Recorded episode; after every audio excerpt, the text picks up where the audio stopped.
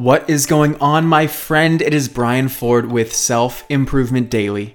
Take ownership of your personal development one tip at a time.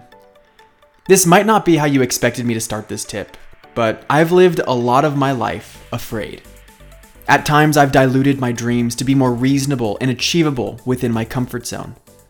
I've gone 95% in, leaving 5% out so I don't expose myself, and in doing so, leave myself vulnerable to learning that I'm not good enough.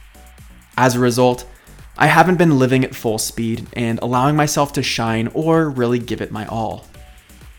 I think we all have something inside of us that holds us back. It's that fear of rejection, that fear of being too much or too little. We'd rather wonder how good we can be or how far we can go rather than put it to the test because it's easier that way and a lot less vulnerable. After months of coaching myself through it, I've put a lot of those fears aside. And I'm not going to let myself get in my own way anymore. I'm not holding back. Does that mean things are going to be perfect right away? Definitely not. But it does mean I can start trying and learning so that I can get better. We often prefer our comfort zone because it's predictable and familiar. We know what to expect. And with the uncertainty of the unknown, it's too hard to know that you'll be safe. That's where fear comes in and serves as a defense mechanism. The problem is, that fear often keeps us from pursuing our dreams. The fear doesn't go away, and your past will always try to call you back. But there's a pride in giving it your all, to not hold back.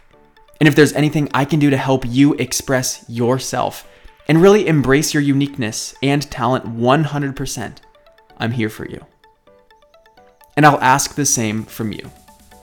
I've been working for five months to launch a campaign that went live today. It's to support veterans in America, and I've gone all in for it. Your support in this would mean the world to me. If you visit www.burpees4vets.com and participate in the hashtag Burpees for Vets challenge, I would be extremely grateful. Thank you for listening, and I'll see you next time on Self Improvement Daily.